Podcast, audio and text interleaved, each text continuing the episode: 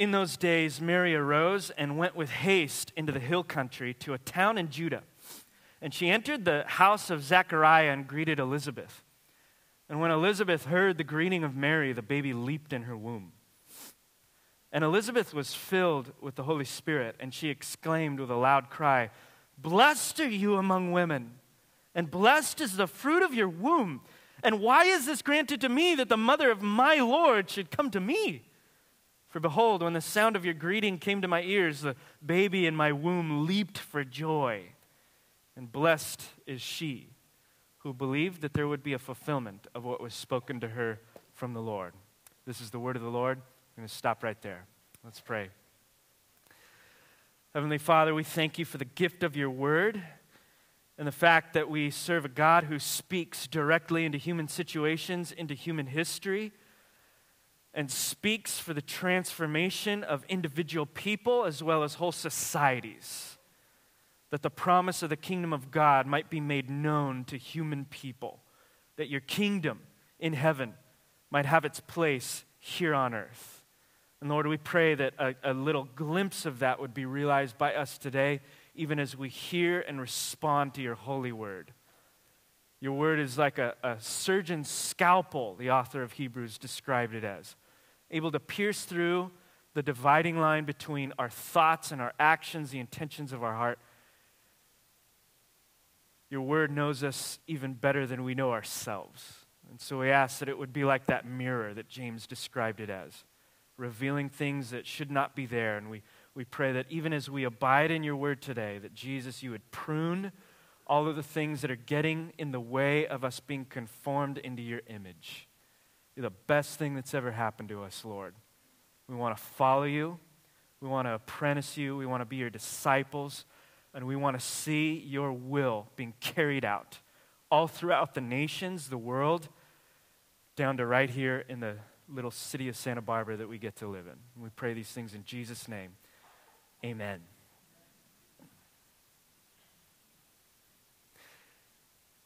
You ever get one of those itches that you just can't seem to scratch? There's like a, it was like a couple days ago that I, I, I was itching on the back, uh, on my back, and I just couldn't reach it. I know that God has a sense of humor because there's about two or three inches of square footage on a person's back that none of your limbs can actually reach. And I think he has a sense of humor because that little square inch is always itching. Have you ever gotten an itch and you just try to scratch it and you can't reach it and it pops up somewhere else? like your shoulder itches, you try to scratch your shoulder, your other shoulder itches. You feel like an ant is on your elbow, and all of a sudden, seconds later, you feel like ants are all over you. You're like, there's no ants anywhere, but I'm suddenly just itching all over. The other day, I had this, this, this itching on the back, like on my back, and I was like, ah, I can't reach it. And I'm grabbing for tools. I'm like scrubbing my back on this tree, and it just wouldn't go away won't go away until I scratch that itch. And it's like that proverbial gold pot at the end of the rainbow. It gets farther and farther and farther away. I say all this because we're going to be looking for the next few minutes at the topic of faith as expressed in this woman, Mary. And faith starts with an itch. Now, for you, it might start in a variety of ways. That itch might uh, take the form of questions. You might never have had questions like this before in your life. All of a sudden, you might be asking big picture questions about the purpose of your life, why you're here, why certain things are happening, why the world is the way that it is, why God made you. Is there a God? Questions like that. It might take the, that itch might take the form of longing for, uh, for example, you might have lived for years, maybe decades, just okay with life, and all of a sudden you wake up one day and there's this sense of restlessness deep within you that you just can't seem to satisfy. No matter how many times you try to scratch the itch, it just will not go away. For other people, that itch might take the form of hope. You just know that there's something out there bigger than what you're living for. You know that there's a reason to keep going, you just don't know quite what that is. Maybe it's the opposite. Maybe an itch for some of you might not be hope, but desperation. You've seen things, you've done things, things have been done to you that have been so difficult and so trying and so tumultuous that you just you're asking some of the same questions. There, there's got to be something better than this. Perhaps you're at the bottom of the food chain, looking up, wondering, is there, is there more to this? Faith starts with an itch that can take different forms depending on who you are and where you've come from. But it's often God that gives you the itch to begin with. He's not the author of evil and suffering and problems, but He is the author of the itch. He created that one to two inch square footage on your back that you just can't reach. But it's annoying you, and it will bother you until you scratch it. I want to talk uh, for the, the, rest of, the rest of the time that I have about faith, how your faith grows, what your faith can do once you have it, and where to, where to anchor your faith in. What, how your faith grows. You just look at this verse that we opened with. I love this. Verse, verse 39 through 40. In those days, Mary arose and went with haste into the hill country to a town in Judah, and she entered the house of Zechariah and greeted Elizabeth. Now, just keep in mind, what we looked at last week was uh, Mary's, Mary's whole world just got turned upside down. This is a young girl. She's about to marry a nobody in a nowhere town, uh, hopefully, to have a quiet life in Nazareth. And all of this is predicated on her getting married. And this guy named Gabriel, an angel of the Lord, uh, threatens to uh, upset all of that by telling her she's going to be pregnant. And it's not going to be Joseph's. Threatens her entire livelihood, her future. And she hears that and immediately, and we re- remember from last week, her response is one of faith. She says, I am the servant of the Lord. Let it be done to me according to your word. I'm all in, God. You're saying this is going to happen to me? Even if it's to the end of my disgrace, I'm going to do it because you said. You said I'm going to do it. And look at her response in the next verse. Mary gets moving. She got one word from the Lord and she gets moving. And I love just the action involved in Luke's writing. Uh, she arose, she went with haste, she entered into Elizabeth's house, she greeted three times, we're told in this paragraph. The greeting, the greeting, the greeting. You almost have this picture of someone so excited that she can't stop talking to Elizabeth. And she's moving and doing and action oriented. This is, this is a gal that if you, if you look at her life story and you look at her demeanor, she's a pretty contemplative type of person. She's very quiet, treasures things in her heart, except for this. Gets a word from the Lord. She still treasures it in her heart, but she's, she makes a beeline for Elizabeth. In the prior text, what we looked at last week was that Gabriel, when, when Mary was, was asking questions, she wanted to understand how, how can this be? And Gabriel tells her, because nothing is impossible with God. God can do anything. But then he gives her a little, a little hint, just a, a, a little thing to track and to investigate. He says, Look, before, before I talk to you, I talk to your, your, your relative Elizabeth, who's old and barren and she's already pregnant because nothing is impossible with God. So he gives her a little uh, trail to follow, a little lead to follow. She immediately goes after Elizabeth. She immediately tracks down and investigates God's promise. How does faith grow? It seems to start, at least with Mary, by investigating what God has already said and done. Mary immediately makes a beeline for Elizabeth and just begins to just, just greets her, and, and they're probably talking, and she's asking, she's already asking questions of Gabriel. She's probably asking questions here with Elizabeth. They're talking about it. And I say this because some of you might think that asking questions about your faith betrays some form of sinister doubt. I grew up in a background where asking questions about your faith was a faux pas. That was not something that faithful, believing Christians did. We didn't investigate, we didn't ask questions, we certainly didn't doubt things or struggle. We just kind of suppressed those things to be good Christians. The dirty little secret in my upbringing was everybody had questions like that. But what we see with Mary is that God isn't afraid of her questions. God isn't afraid of your questions either. And I know some of you have some big ones, some doozies. You don't understand. Perhaps you're struggling a little bit. God's been doing this for a year or two. He's not afraid of your questions. If we can get anything from the story with Mary and how God, through Gabriel and through his Spirit, has been treating Mary, he invites your questions. But notice that Mary treats her questions, her curiosity, in a different way than Zechariah did. Zechariah essentially said, Prove it, God. Mary said, I want to, I'm seeking understanding. Very two different ways of approaching this. God isn't afraid of Mary's questions, and He's not afraid of your questions either. Scratch the itch. How do you investigate God's promises? In this case, God specifically tells Mary that something is going to happen, and she follows on that lead. For us, we have the entire Bible, the whole of God's revelation written to us about what God has done and what God is still doing and what God says to you and me. The very basis for the way that we should start is to examine God's word and look at what He's already said. And he speaks today prophetically. He speaks to people's hearts and to their minds. We listen to those things too. But at the very basic level, we should be opening this thing up and asking, what does it say? What has God purposed? What is in this thing?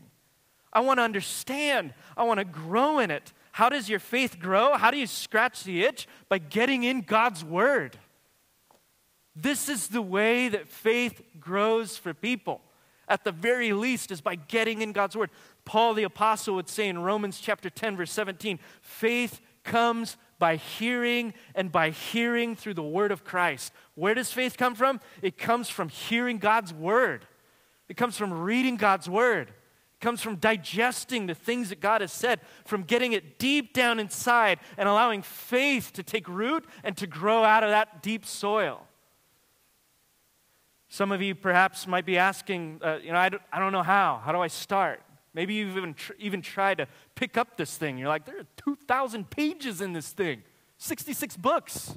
I've never read a book in my life. Where do I start with this thing? Okay, Obadiah. Oh, that was a terrible one. You know, Edom. I don't understand any whatever what's going on. Well, try Judges. Oh, it's even worse. You know, maybe you don't even know where to start. I'll tell you where to start. Start with Jesus. The whole Bible is about Jesus.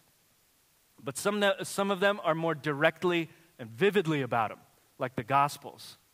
If you want to start, I would suggest starting by reading a Gospel. Start tonight. I suggest reading either the Gospel of John or the Gospel of Mark. Mark, because it's the shortest, it's the most to the point, it feels urgent, and it's going to grab your attention. John, because it's more contemplative and experiential and personal. I suggest picking up a gospel if you've never picked up the Bible before in your life and just start reading one of those and look for Jesus. You don't have a Bible? Grab one of ours in the foyer, take it home with you, start reading tonight. For others, you just need a plan. Uh, in a couple weeks, I'll talk about a, a reading plan for the next year, for 2018, starting in January. For some of you, this might be the thing that you need. We're going to read through the whole New Testament together, okay? as a way of getting into the scriptures. But whatever it is, we have to open up this thing. This is God's word. This is his voice being spoken into dark hearts and dark places. And this is what changes people. This is what grows their faith. And this apprenticing of Jesus that we've been talking about, or being his disciples, is such a dynamic relationship, right? It's not really something that can be sim- uh, simplistically boiled down to doing two or three things. In any way that a, a normal relationship than you, that you and I have can be boiled down to those things. If it's a, a next door neighbor who's a close friend, or your best friend, or a spouse, or your kid, and you were told, like, hey, just do these three things for 20 years and everything will be wonderful. You know, if I approach that, that, that, that simplistic way with my wife, like, okay, I'm, I've only, I'm only going to do three things for the rest of my marriage I'm going to wash the dishes, I'm going to bring home the bacon, and I'm going to not argue, right? That will not give us a thriving marriage. That'll be better than if I, than if I didn't do those things, but that is not the basis of a thriving marriage. Relationships are dynamic. It's a day by day basis. There's so many different situations that arise. There's a lot of nuance. There's a lot of uh, the need of being filled with the Spirit. Same with our kids. Same with our friendships. Same, same in the workplace. People are complex, nuanced, uh, deep individuals. and relationships are as well. And so, we can't just approach a relationship with God and say, do two or three things for the rest of your life. It's going to change a little bit. However, there are going to be some things that span everything, some things that are going to be better than others.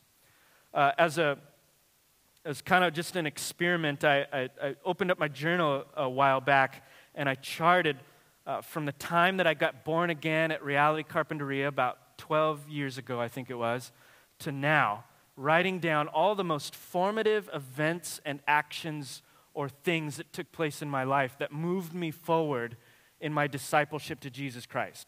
Now, there might be hundreds of things in like a decade, right? But I just was looking for those formative, life changing events. And some of them were huge, like the first time I got filled and baptized in the Holy Spirit. And some of them were small, like the one time this guy at a church told me to show up every Sunday at 5 a.m. to put flyers in the back of the seats. I wrote these things down. These were, the, these were things that would shape me for all the years to come. And I came up with at least 30, right? Dynamic. Changes with seasons. It changes with the stage that we are in our spiritual maturity. There's a lot of things that happen. But if I look at all of those 30 things, there was one thing that always is present, has something to do with God's Word. If you look at the Bible, you see that there are so many things. Jesus had these dynamic relationships with his disciples, just as he has a dynamic relationship with us. But if you look at all the things that he does, there are certain things that pop to the surface as being more important than just anything else. It's the Word of God. Paul would say all Scripture is God breathed and useful for teaching, rebuking, correcting, and training in righteousness, growing so that the servant of God may be thoroughly equipped for every good work. There were a lot of things that I wrote down in my own life that were so formative in my life. But the most important, I would have to say, looking at Scripture, looking at my own experience, is God's Word. How does faith grow? How do we begin to scratch the itch of our faith? Get in God's Word. Faith starts with genuine investigation in what God said. We see Mary doing that. But here's what your faith can do as you begin to cultivate it. I love what uh, we, we see in verse 45. Listen to this. This is Elizabeth speaking to Mary in her kind of outburst of, of gladness. She says, Blessed is she, speaking of Mary. Blessed are you, Mary, who believed that there would be a fulfillment of what was spoken to her by the Lord. In one single beautiful sentence, Elizabeth correlates believing or faith with blessing itself. To believe is to open the door of God's blessing in your life. They are interconnected. Now, I just want to talk about both of those for a second. Believing is not the same as perhaps a lot of people today might think of it as kind of a cognitive, intellectual assent to a right answer. For example, you might believe in Jesus in this way I believe that he's real and that he did certain things, and that might not change your life a shred. But when we look at belief or faith in the Bible, it is inseparable from action, it's inseparable from obedience. There is no separation between, I know that this is true and I am going to follow in it. Everywhere we see in the, in, the, in the New Testament, we see acts of faith being followed by action. So we're not just to get into the word and investigate it, but we're also to do what it says. That's what it means to have faith and to believe in the promises of God. And we see this in the scripture. We see this in Jesus, who in Matthew chapter 7, verse 24, and this is after he gave the Sermon on the Mount, arguably one of the most famous sermons, certainly one of the most famous sermons by Jesus or anyone in history probably a sermon that he gave everywhere he stopped. That's what a lot of people think, is that he gave some variation of the Sermon on the Mount everywhere he went. And it was a sermon that basically described what the kingdom of God looked like when it touched societies of people. And he would go around preaching the good news of the kingdom. And after he preached that very difficult, jarring uh, grouping of words, he wrapped it up at the very end in Matthew 7 24 by saying, Anyone who listens to my teaching and follows it is wise. They are like a person who builds their house on a solid rock. And then he's done. In other words, it's not just enough to say, this is what Jesus says about marriage. This is what Jesus says about lust. This is what Jesus says about turning the other cheek. That's really clever, Jesus. I love what you say. You got him. You got me there. Okay, I'm going to hate everybody you know, and punch him on my way out, you know? Jesus says it's not enough to listen, but to follow in it. This is apprenticeship, not a college lecture. In fact, James, who's the half brother of Jesus, and I love this because James, it says in John chapter 7, one of the half brothers of Jesus was following Jesus for a while, but at a certain point, he left, he, he stopped following Jesus. He was one of the masses of disciples that just couldn't handle the things that Jesus was saying, and so he left. And yet, somewhere along the way, probably at the resurrection and the outpouring of God's Spirit, James came back and James would eventually write a letter talking about his half brother Jesus, the Messiah. And at one point, he would say in James chapter 2, verse 14, What good is it, my brothers and sisters, if someone says he has faith but doesn't have works? Can that faith save him? In other words, is that faith even real? Faith includes a life that is changed and reoriented into the direction of a new master. You don't just believe that he exists and did some clever stuff. You are so compelled by this man that you're following in his footsteps, apprenticing Jesus. You're now his apprentice. I am going to leave the orientation, the direction, the ambitions that were contrary to, uh, to the kingdom of God. I'm going to leave those things and I'm going to follow this new master. Bible says in our text in verse 45 that those who do that, who take Jesus seriously enough to do what he says, to follow after him, will be blessed. What does blessing mean? That is a, that is a kingdom word right there. It speaks of a special favor from God coming upon people. Now, I'm not talking here about what you see on TV when people are talking about blessing uh, on the late night uh, Christian channel. I'm not talking about preachers who are confusing material blessings and a trouble free life with uh, obeying God and having faith in God. Saying to some effect, if you follow God, you'll never struggle in this life. You'll have two Bentleys and a huge home on the mesa, and everything will be fine. That is not the type of blessing that the Bible speaks of when it speaks about the kingdom of God. You may have that, you may not. Those personalities often conflate American values with God's values. God's values have to do with his rule and his reign stepping into your business. That is the biggest blessing you'll ever get in this life. That'll make money seem like a passing, fleeting entertainment. So when God says you are blessed, when it says at the beginning of the Sermon on the Mount, blessed are the poor in spirit, or in Luke, as we'll get to, he doesn't even say spirit, he says blessed are the poor. How can you be blessed if you're economically poor? Unless it has nothing to do with material blessings, but the rule and reign of God's kingdom coming upon you. Wasn't it also the half brother of Jesus, James, who would say that God has chosen the poor of this world to be the richest in faith? How is that possible? Because God's getting at something different. He's bringing his kingdom to bear on people who need to be ruled and reigned by a great king. And it seems from the scriptures that it's often the poor who get that the quickest, and the rich that can learn from them some theological things. But make no mistake, when the Bible speaks about blessing, it is speaking about the royal king stepping into your life and taking over. In God's eyes, that is the greatest blessing a human could ever hope for. And the Bible teaches that that blessing, the presence and the favor of God, is closely correlated with believing and acting on God's word. For you to open up the word and to see something being said about you or about life or about people in general or about God and saying, that is so crazy, but you know, it might just work. I'm going to try it. I'm going to step out and try it. God's, God is teaching here you're blessed if you do that. Now, this is not a merit based system, right? The, the Bible is not teaching if you believe, if you have enough faith, God will bless you and love you more in that sense. He's not saying for those who have enough faith, God will love you more.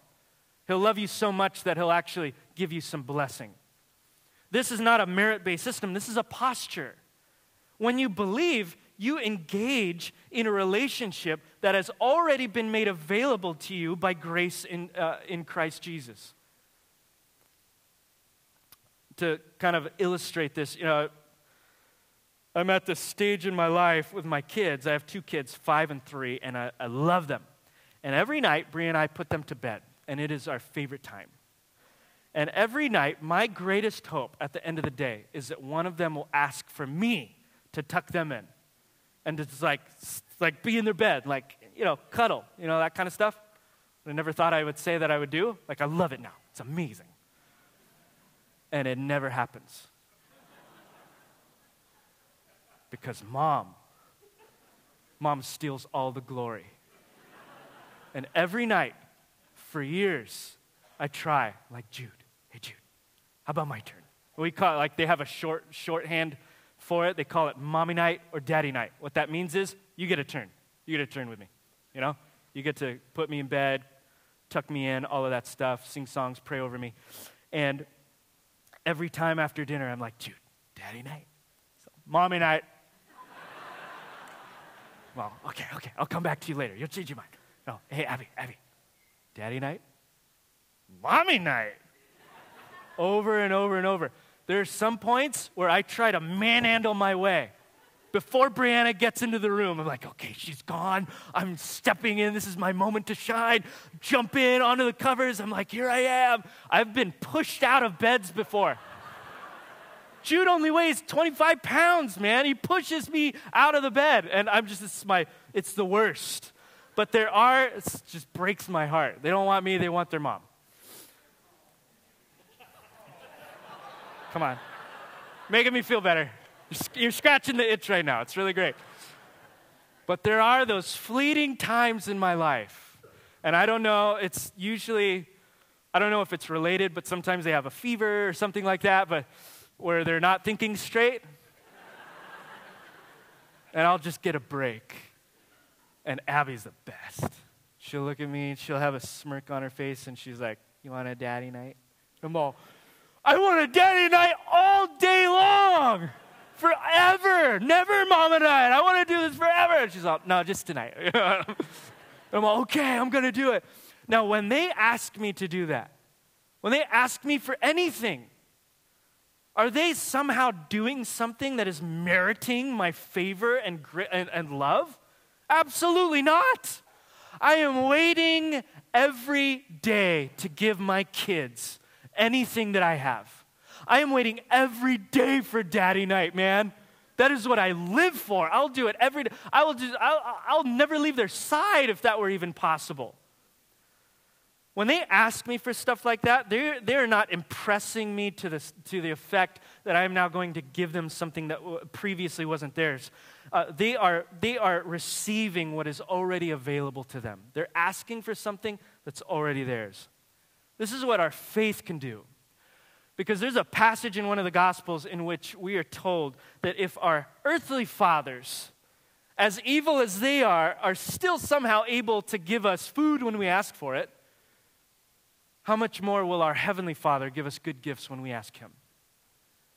When you, when you believe in His promises, when you ask Him for, uh, for help in prayer, you got to get rid of this mentality that I need to pray like the most theologically sound or impressive words. I've got to stir up like some passion in my voice. If I get the wording just right, if I pray like that pastor, like that intercessor, then maybe I'll get a breakthrough. If I pray long enough, maybe I'll get God's attention. God is waiting to be with you.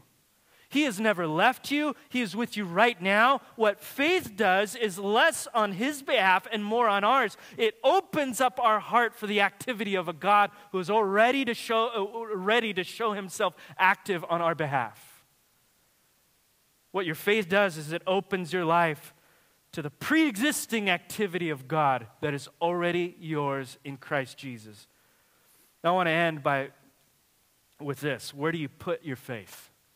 Because at this point, it might, it might sound like any number of things. Maybe you read the Bible and you're like, do I put my faith in myself? Just try harder? Is this like some moralistic thing? Like, if you're not careful, you can read through the Bible and find a lot of commands. Maybe after doing that for enough, uh, enough times, you might be saying, maybe I'm just supposed to have, like, pull myself up by the bootstraps and do all the right things. Some type of moralism. Or maybe you might ask, well, maybe it's just faith in faith, like faith in, it, in believing.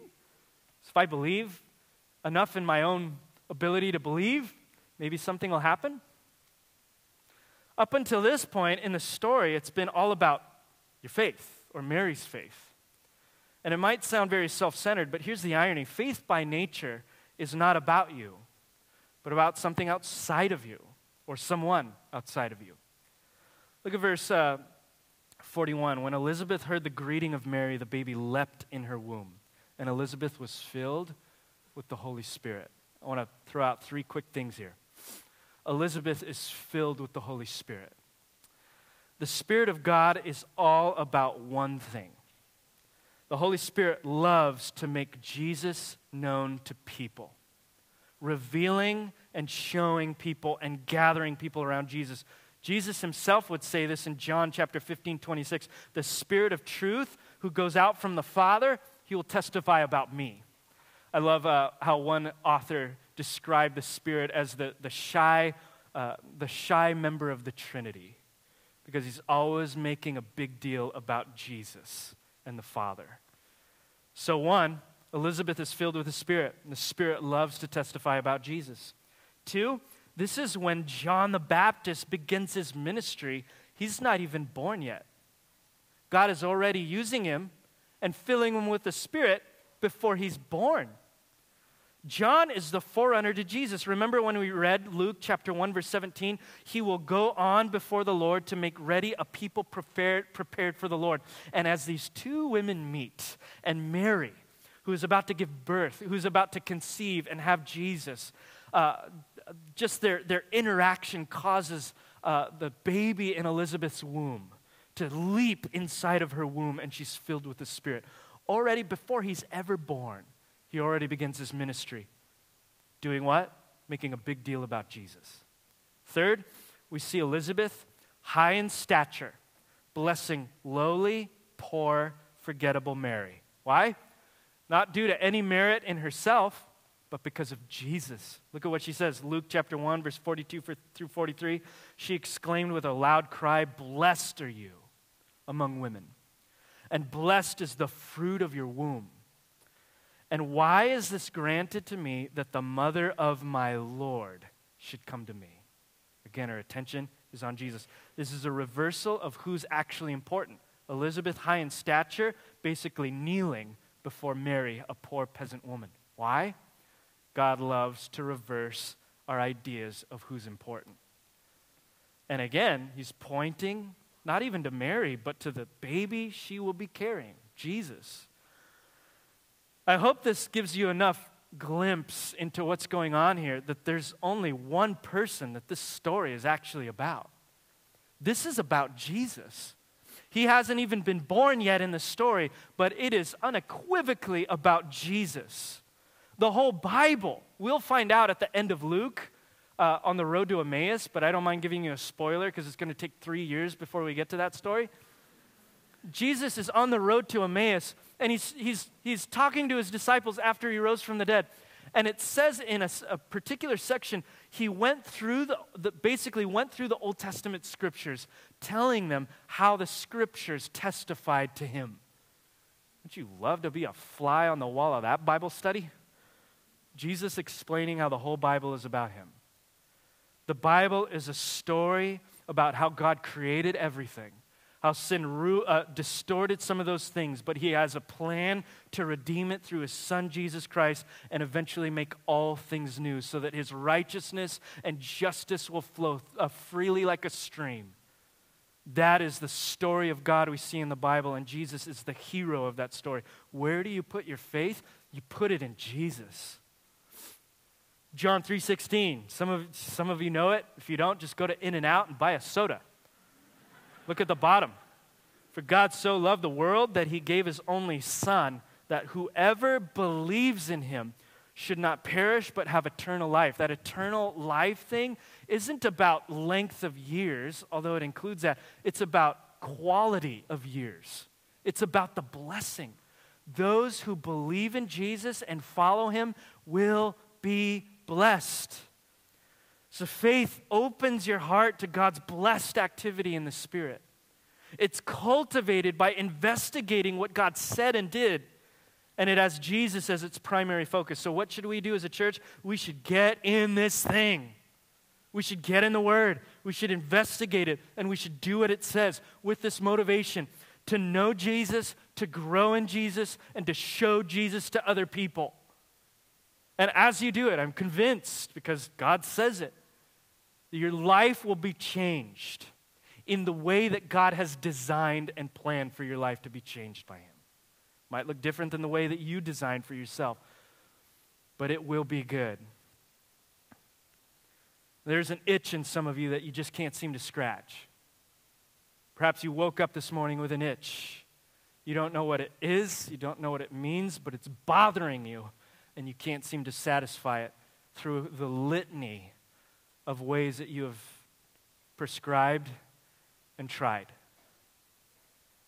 And I want you to question now if perhaps that is a God given itch from the Lord who wants to get your attention. And if that's the case, and I believe that is a, a, the case for every single person who has ever lived, the, uh, the book of Acts, also written by Luke, tells us that God put mankind on the earth so that they would seek after him in order to find him. Because in God we live and move and have our being. We were created with an itch, in other words. And until you find that thing scratched in the Son of God, you will continue to try to reach it to no avail. Perhaps the reason that you're here this morning is to stop your search and to find your fulfillment and your purpose in the Son of the living God who died on the cross and rose again to give you new life and to change your life from here on out. I'm going to ask uh, Alex and the team to come out as we sing. And I want to leave you with this. You know, some of you,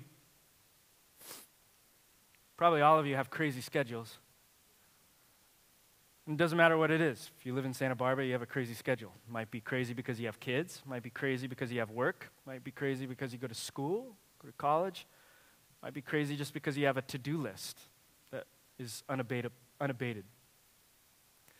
You know what all of those things have in common? They will not help you get into the Word of God. As much as I love my kids, they will not tell me to sit down in the corner for two hours and to contemplate the wonderful things of Jesus Christ. They do other wonderful things, which I love. But the currents of this life will not help you to slow down and be with Jesus.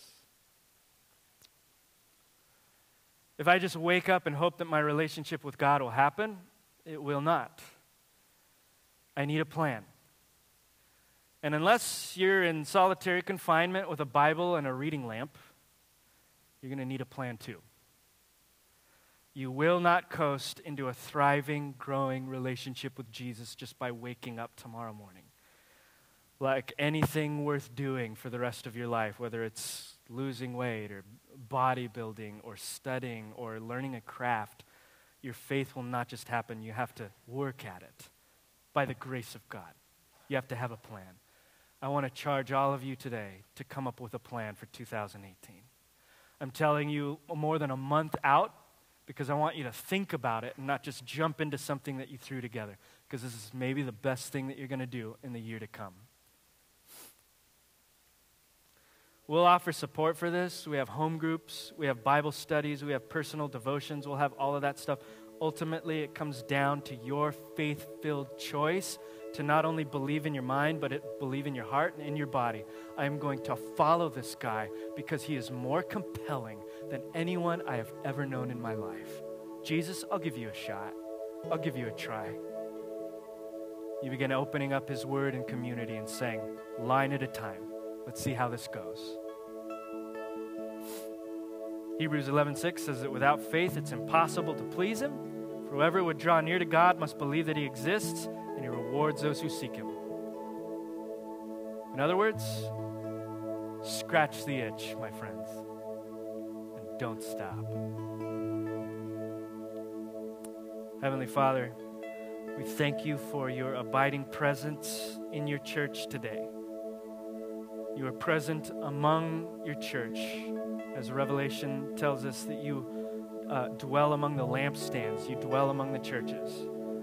There's nothing that we had to do on Saturday night or Sunday morning to beckon you to be with us. You are here because of the unmerited, tenacious, reckless love of God in you. So I just pray today that you would, by the power of your Spirit, open our eyes to be aware of your presence, that you might change us from the ground up. We thank you that you have said some pretty incredible things throughout history. I pray that as we sing about the things that you have said and done, you would begin to kindle within our hearts, not just individually, but collectively as a church, to believe in the mighty and powerful and glorious purpose of God for the planet. Yet, as cosmic as it is for the planet and for the universe, it even touches the one. You're willing to leave the 99 to reach that one. So may we all be altered compelling power and nature of Jesus Christ. I pray this in Jesus' name. Amen.